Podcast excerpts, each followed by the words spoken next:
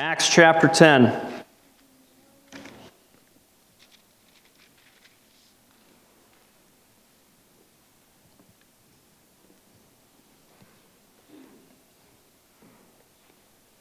You ever been praying for something and found that God answered something you didn't consider originally in the prayer that you prayed? You ever been asking God, use me for your kingdom? And God sends exactly the person that you were to talk to that very day. Let me argue one thing that I think many of us tend to forget quite frequently is that every single one of us that's a follower of Jesus Christ is given a divine appointment throughout life with different people that we meet. We have different people that come along our path that God completely links together. And He uses those people to either encourage us or us to encourage them. For them to either reveal some truth from God's Word to us or for us to reveal God's truth to them. This is what we're going to be seeing this morning in the story of Cornelius. This is a man who ultimately was pursuing what he believed was the right relationship with God but he was missing some details. And God answered that prayer. What we're going to be looking at is six different things here in Acts chapter 10. We're going to be dealing with the first three this week, and we'll finish next week. Number one, the instruction, verses 1 through 8. Number two, the vision, verses 9 through 16. Number three, the invitation, verses 17 through 23. Number four, the connection, verses 24 through 33. Number five, the message, verses 34 through 43. And number six, the follow through, verses 44 through 48. So, number one, the instruction, verses 1 through 8. Let's read. There was a certain man in Caesarea called Cornelius, a centurion of what was called the Italian regiment, a devout man and one who feared God with all his household who gave alms generously to the people and prayed to God always. About the ninth hour of the day, he saw clearly in a vision an angel of God coming in and saying to him, Cornelius. And when he observed him, he was afraid and said, What is it, Lord? So he said to him, Your prayers and your alms have come up for memorial before God. Now send men to Joppa and send for Simon, whose surname is Peter. He is lodging with Simon, a tanner, whose house is by the sea. He will tell you what you must do. And when the angel who spoke to him had departed, Cornelius called two of his household servants and a devout soldier from among those who waited on him continually. So when he had explained all these things to them, he sent them to Joppa. What's interesting here is that we see a shift from the story with Peter, as we saw last week, and his encounter with Dorcas or Tabitha, and the healing of that man that I can't pronounce right, Aeneas. One of the things that is interesting here in this text is that Cornelius is mentioned who is a centurion. He's a centurion, which means essentially that he's a captain of about 100 men, which are actually a part of a, longer, a larger uh, group of soldiers, which would be about 600 men. Centurions are mentioned actually quite a bit in Scripture. In fact, a centurion is mentioned pleading with Jesus for his sick servant back in the Gospels. Another is mentioned at the foot of the cross, responding in faith when he saw the earthquake at Christ's death. Other mentions are found later in Acts, which we'll get to as we get to those texts. What's amazing is that the chain of command was something that these centurions understood. They understood it in just about every encounter that we see with him and with them in Christ. In fact, Cornelius shows us that he understood there was something to the Jewish faith. What we didn't know is what was missing that God would still reveal to him. In fact, when we look back at the centurion at the cross, at the foot of the cross of Jesus, he realizes that when Jesus suffered, it was an unjust suffering. He understood that if, it, if we're going to go by the law, this man did not deserve it. Another instance that we see a complete picture is here of what a centurion sees in Christ. But what we see is what he saw before meeting Christ. We see him pursuing the divine, but not getting it fully right. In fact, in this case, he's pursuing Jehovah God of the Jewish people, following the laws and ordinances of Judaism.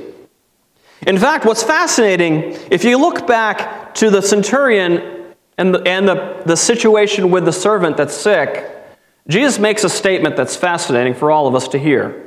He says, I've not found such a faith in all of Israel. What, why was that the case there? Well, one of the reasons there is that this centurion did not ask Jesus to come by and heal in person. He believed by faith that if Jesus just spoke the word, his servant would be healed. Centurions understood authority, whereas others many times did not. Cornelius, here as a Gentile, has connected to the Jewish culture. And in his practice, he did many of the things that they did. But he was probably not liked by all the Jewish folks because he's actually part of an occupying army there in Israel. We see clearly that Cornelius takes devotion to God seriously. In fact, he's generous to others. We see that spelled out here. More than likely, what, he, what the text is talking about when, it, when he's being generous, it's that he's generous to the Jewish people that are really under him. He's also very devout. He's adhering to many of the tenets of Judaism. In fact, he may have been connected to the Jewish faith up to circumcision. In all the other areas, he may have been fulfilling what they would have done.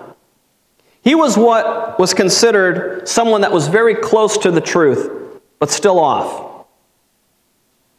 He arrived at the connection of Jesus as Jewish Messiah only when God sent him to Peter. The ninth hour, as we see here in the text, that he is praying would be about 3 p.m. in our time. It's the time of the Jewish prayer when Cornelius was more than likely praying and he sees a vision of an angel who tells him to call for Peter for further instructions.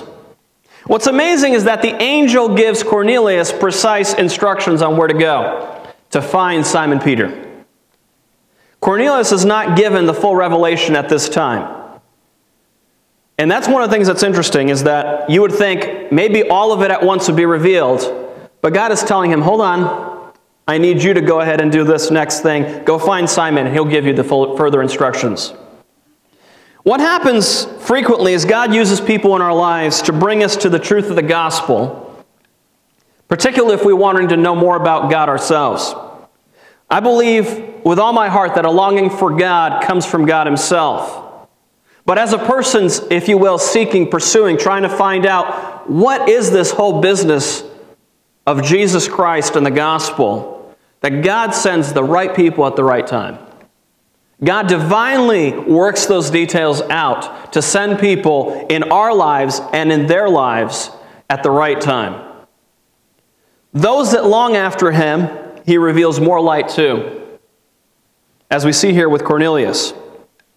In fact, what's interesting is the angel mentions his prayers and charitable deeds as something that God received as a memorial.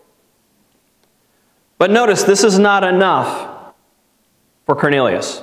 He needs to know more. He needs to go and talk to Peter, who will fill him in on the details of what he must do. That's what the scripture clearly tells us.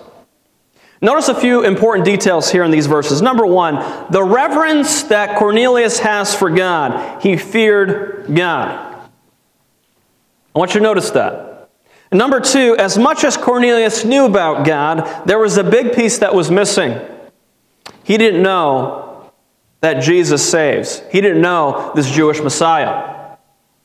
There are people outside the Christian faith, believers, that adhere more to the morals of this word than many Christians do.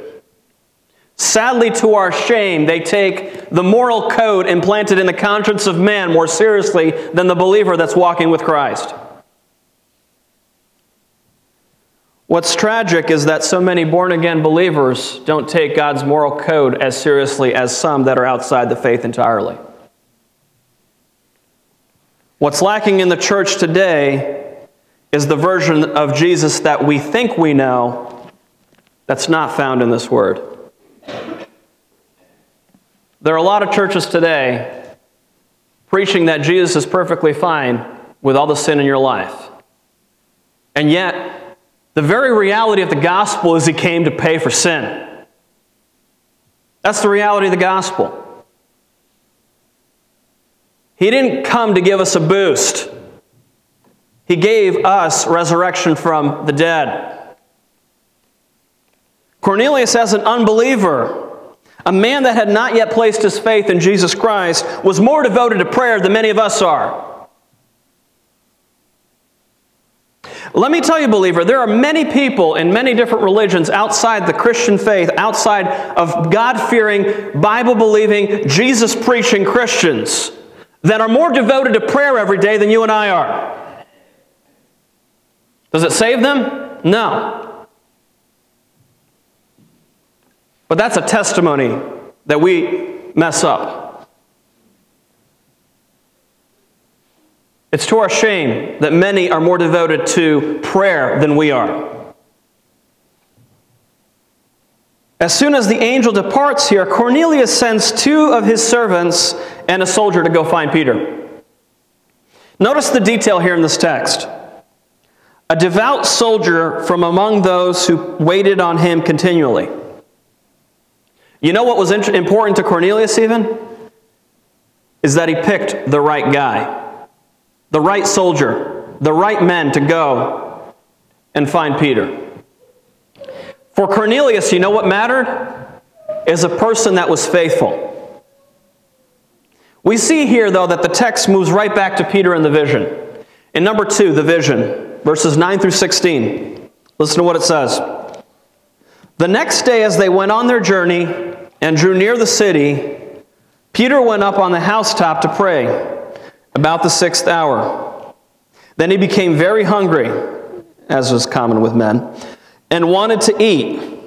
But while they made ready, he fell into a trance and saw heaven opened and an object like a great sheet bound at the four corners, descending to him and let down to the earth. In it were all kinds of four footed animals of the earth, wild beasts, creeping things, and birds of the air. And a voice came to him Rise, Peter, kill and eat.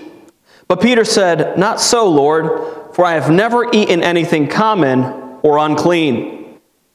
And a voice spoke to him again the second time What God has cleansed, you must not call common.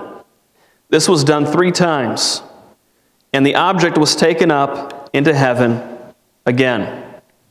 Here's what's amazing about this text that I think is missed by many of us. The next day, those phrases should jump out at you as you read the Bible. God has a precise order that he always operates under. The next day, just as Cornelius gets his answer, Peter is getting a vision. What's interesting is, just as Cornelius' group is coming to see Peter, God is giving Peter further instructions himself. Notice the similarity here. Peter is also praying but this is around noontime. The text tells us that Peter is getting hungry. It's a, it's a part of the text.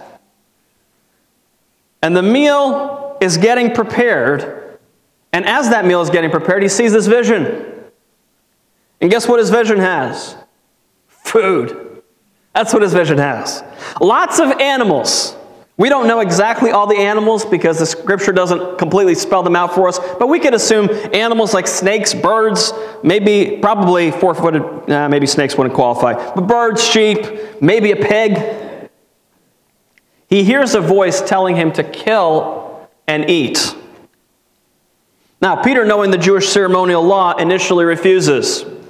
In fact, here's what probably comes to mind in Peter's mind. If you go back to Deuteronomy, and, these are important connections you need to make when you study the Bible. Deuteronomy chapter 14, verses 4 through 20, here's what it says These are the animals which you may eat.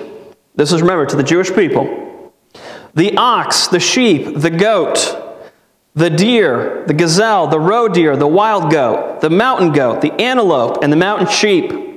And you may eat every animal with cloven hooves, hooves, having the hoof split into two parts, and that chews the cud among the animals.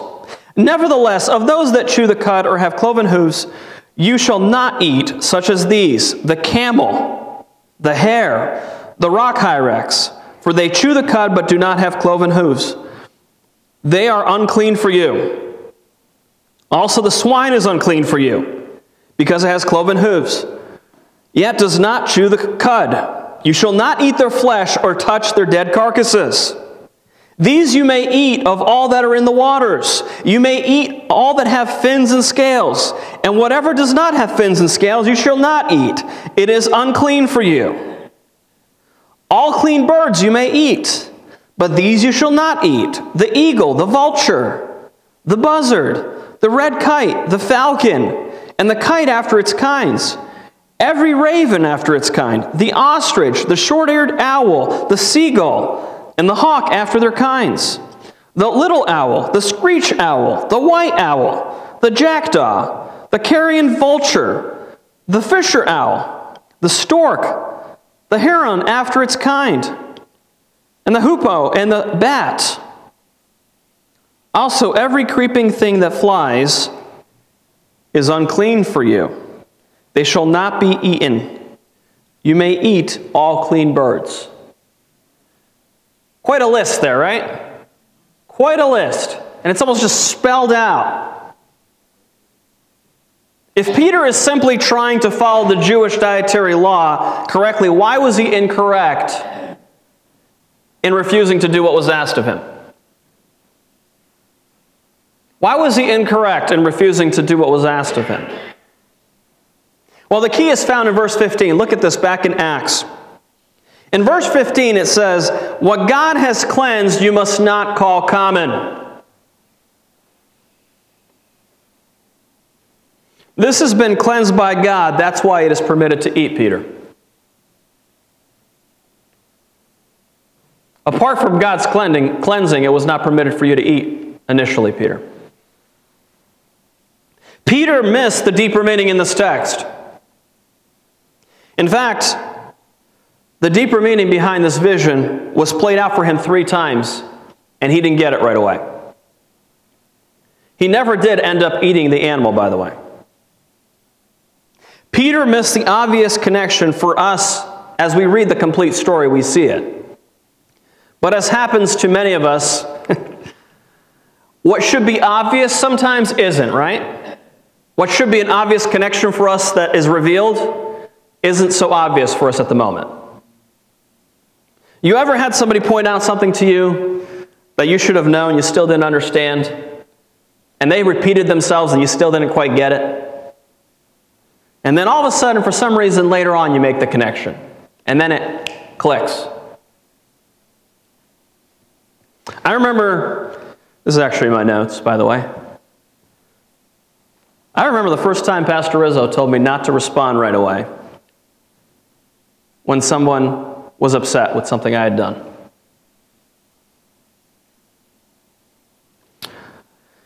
And I remember getting hyper spiritual in my response and saying, But doesn't God want us to take care of it today? Don't let the sun go down on your wrath.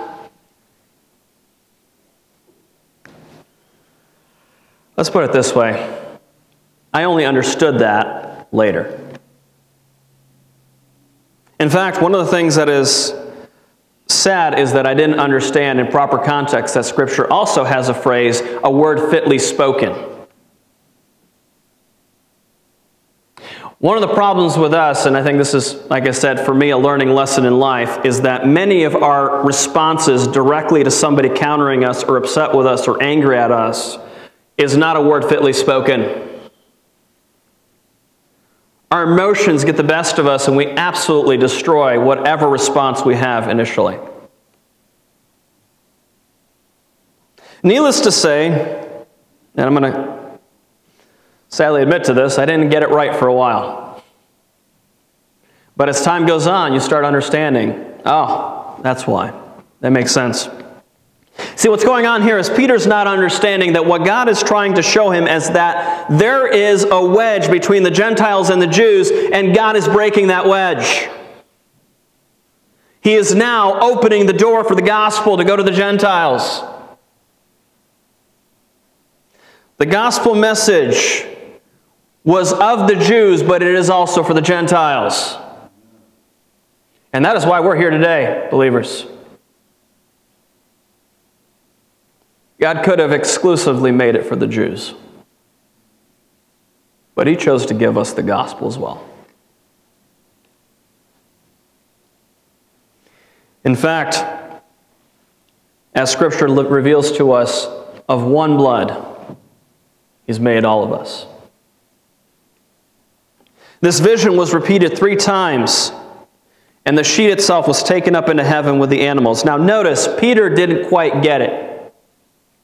In fact, he was wondering about it until he's invited to go see Cornelius, which will help him start connecting those dots.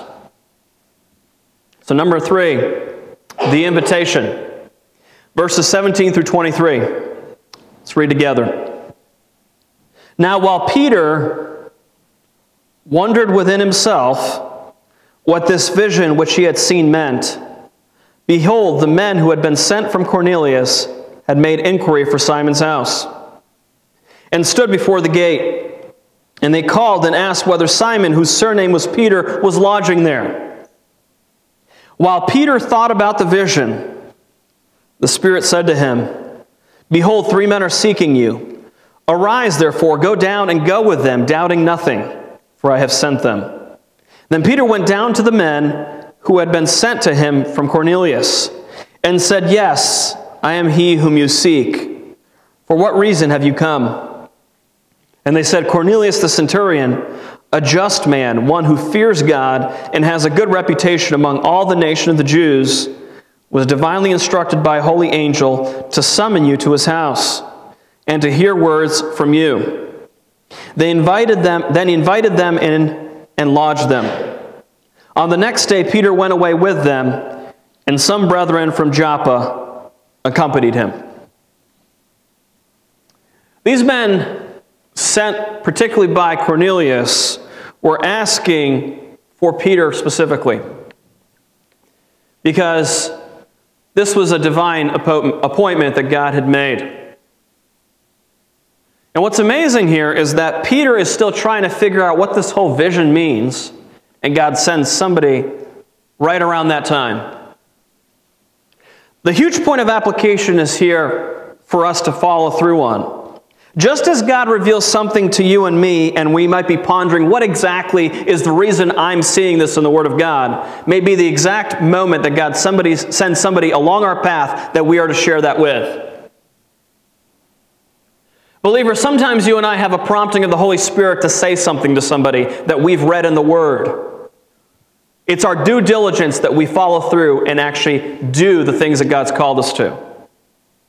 Now, I know one of the common things that a lot of us do, and I know I've done it myself, is well, I'm not living proper right now. I'm not living completely, perfectly holy right now. I'm not in the Word as I ought to. That doesn't negate the fact that if God shows something to you, you ought to share it with others.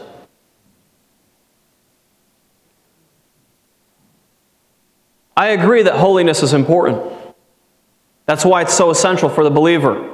But if you're waiting for perfection before you share something with someone else, then you've missed the point of Scripture. God is using imperfect vessels to reach others. One of the main reasons I stress the importance of Scripture reading here in this church is that a, there's a need for your spiritual stability, believer. Because let me tell you right now, not a single one of us can fight your battle during the week for you. You get up tomorrow morning, there's not going to be 10 phone calls to your house. How you doing? How's your spiritual walk with God going this morning? One, for some of you, be creepy. All right? Number two, even if it were the case and we try to do that, one of the issues with that is that we need to personally feast on the Word of God ourselves. I can't feed you the Word of God. You have to be fed yourself. One of the difficulties in the church is that so many are relying on someone else to live their spiritual walk for them. Listen, husbands, your wife cannot walk for God for you. Walk with God, if you will, for you. Neither can you, gentlemen, walk for God for your, husband, for your wife. We can't walk with God for our children. We can raise them up in the nurture and admonition of the Lord, but that's something that we need to develop as a discipline in their own life. That's one of the reasons why spiritually unfit people make really poor decisions constantly. And what's even worse is when you have spiritually unfit people encouraging other spiritually unfit people to continue spiritually being unfit. Now, here's another problem, and a lot of people don't notice this. You can get overloaded on the Bible to where all you're doing is being religious. Where all of it just goes in one ear out the other. Oh, I've learned, listened to 10 sermons this week. I'm doing good. Look, it has to resonate in your life. If it's not resonating in your life, you're becoming no better than a Pharisee in the Bible. One of the scariest things, and I, and, I, and I mean this from the bottom of my heart, one of the scariest things is knowing so many people, including myself, we, we should be further along in our walk with God, and we're not. Are we going to trip up? Of course we are. But just as a just man gets up, we need to get up. And you won't wallow in our misery. We get back up, we move forward. Soldiers for Christ should not be wimps. We're excited to fight for things in our lives that matter to us. Why isn't the gospel that important? Why isn't God's word that important? Why isn't having my brothers or sisters back that important to us? Some of, some of us get so easily offended that somebody comes along and tells us, hey, you need to get this part right in your life or else it's going to hurt you. Have you considered that people care? That's why they're pointing that out to you. They're not necessarily out there to come judge you right away. Now, some people are. There's, there are, there's plenty of self righteousness to go around. But there are people that come along in our life and they go, hey, you know what? Here's an area you need to pay attention. This is going to hurt you. This is going to hurt your marriage. This is going to hurt your kids. This is going to hurt your church. And just like what happens here, you may not understand all the intricate details of what God's doing in other people's lives, but sometimes God puts you with somebody else and then He wants you both to encourage one another.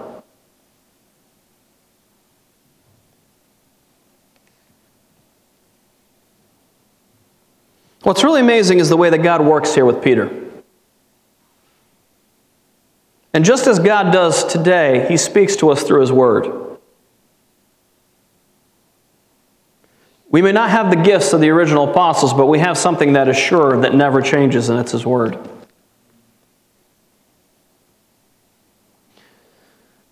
Sometimes you and I feel like we have very little to offer others because we haven't heard much from God ourselves. Believer, your enthusiasm to share the Word of God with others will be built by what, how much time you spend with Him yourself. And you've seen it in your life. When you spend very little time with Him, you have very little to want to share with others about Him. The reason why the Word of God is so important that you feast on it every single day is because that's the very essential you need to share the gospel with others later. It is literally trying to run on empty and try to give somebody some gasoline in your tank that's completely empty.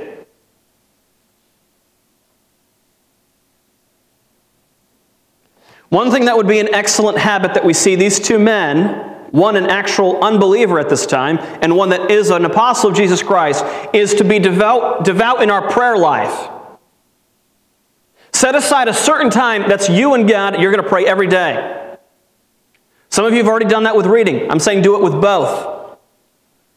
Certain time that you're going to pray, certain time that you're going to read every single day. And some of it may be with your family, but some of it has to be absolutely individually, personally. And take your cue from Jesus. He did that himself. He would separate from the crowds and the disciples and still pray to his heavenly Father. Did Jesus have corporate prayers? Absolutely, but he also had private prayer. What's interesting here is that Peter is thinking through his vision and gets a confirmation from the Holy Spirit to go with the men that are looking for him and inviting him to see Cornelius.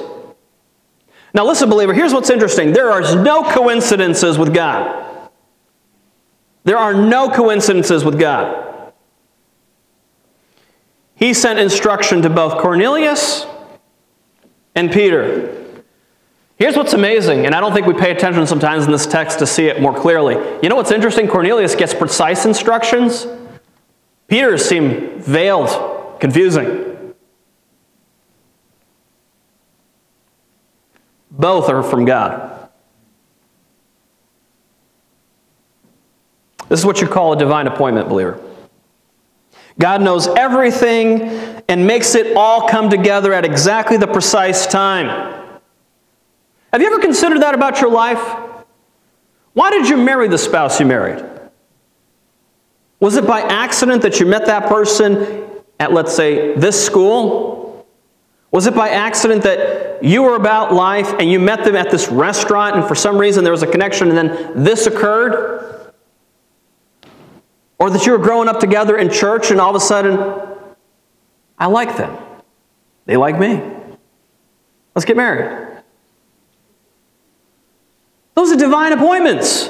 And we miss the obvious. What do we quote all the time? What God has joined together, let what? Let no man put asunder. Do we understand the, the meaning of that? I mean, we quote these things all the time and don't think through the implications of the phrases we spout. You ever look back at your life and wonder, how is it that I've met the people I've met?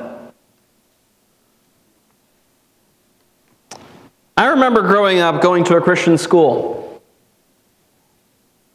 And I didn't know at the time as a little boy that I would have this driver named Carmen Rizzo that would one day call me to be his associate pastor. I never thought that when I was a little boy. In fact, I was completely as far as you can be from somebody that wants to be a pastor growing up as a boy. But I remember as time went on, fast forward 10, 15 years, and I get a call. Uh, Roman, we're looking for an associate pastor principal for our church and school. Are you interested? Well, fast forward 10 more years, here we are.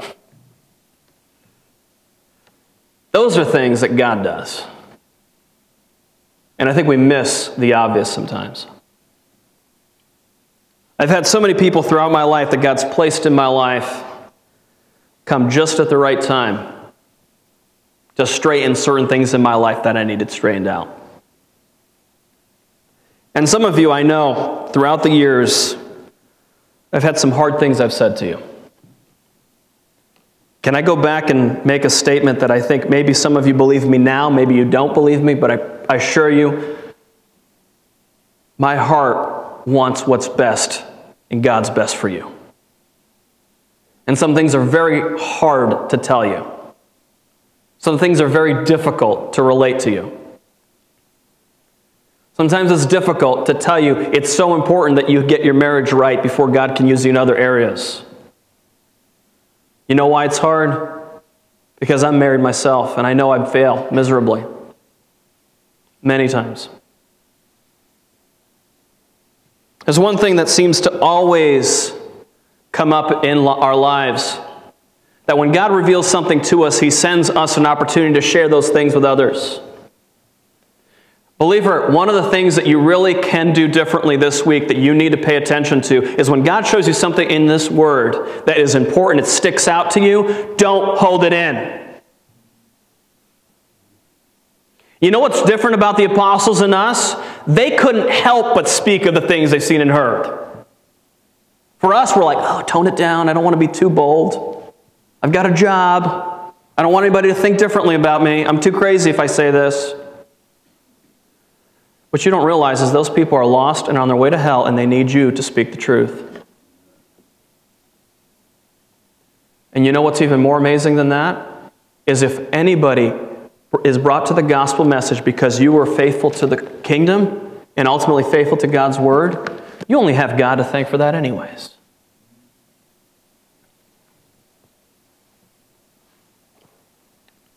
What's amazing is Peter's told to go with them without doubting.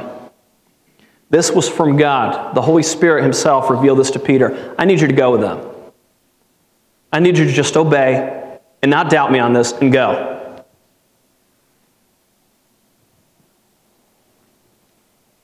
What's absolutely terrible for many of us is that there are opportunities God lays at our feet and we miss them.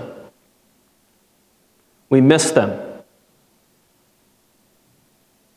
We miss them because we are so consumed with our own walk with God that we miss the obvious connections that God wants us to make with other people. Believer, can I encourage you on something that I think sometimes we tend to forget? Every single one of us struggles with sin, without exception. But you know what's one of the divine ways that God works in our sanctification is being around other people and encouraging them with the Word of God. You know, one of the reasons why you're, some of you are still standing, spiritually speaking, is because there are other people alongside you that God's brought along your way. And some of the most miserable people in church have nobody coming alongside them. It breaks my heart. And here's the tragedy the church today has taken the approach that, you know what, all I need is to know that I'm going to heaven and I'm fine. And, believer, there's a path you and I are on, and we need to keep walking. The worst example of the gospel is a miserable Christian. Lloyd Jones hit that right on the head. You and I need to understand something, believer. There are no coincidences in God's kingdom. There is always a divine appointment that God sends. Here in this text, we see both men that are in prayer, but only one has the truth. And who is that? It's Peter. God brings the truth of the gospel to the one that is still lost, but devout and in prayer. Listen to what E.M. Bounds says about prayer. It's amazing. Prayer is a specific divine appointment, an ordinance of heaven whereby, God purposes to carry out his gracious designs on earth and to execute and make efficient the plan of salvation. Listen, believer, we need to always be willing to be in prayer and willing to hear what God has for us in His Word. It's when we do these things that God mightily answers in opportunities to reach others with the gospel. Peter invites them over to stay the night, and then he travels the very next day to go see Cornelius. He follows through. We're going to talk about that next week. There's a follow through at the end in Cornelius and committing to the gospel message. So, in conclusion, I have a quick question to ask Are you available, believer? Are you available? What do I mean by that? Are you available for God to use? Are you available for God to use? Have you been walking faithfully with Him? I'm not asking you to ask God on behalf of your spouse, I'm asking you to ask God on behalf of yourself. Are you slacking in your passion for Him? Is it just a mere exercise in religious duties that you're doing this?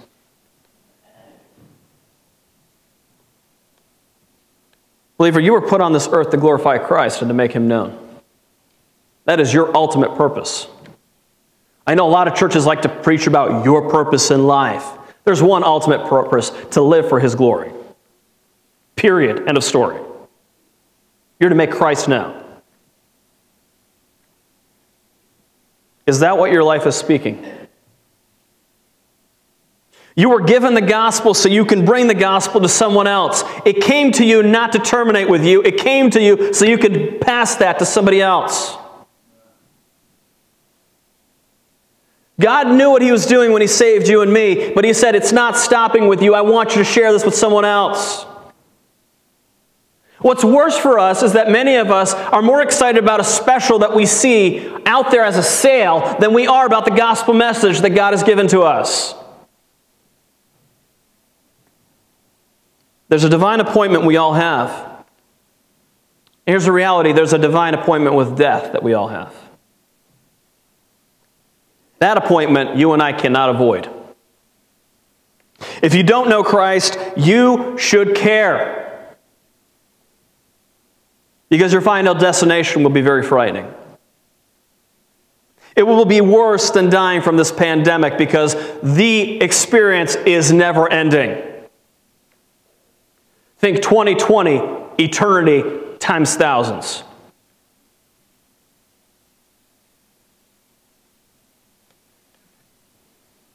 You talk about isolation.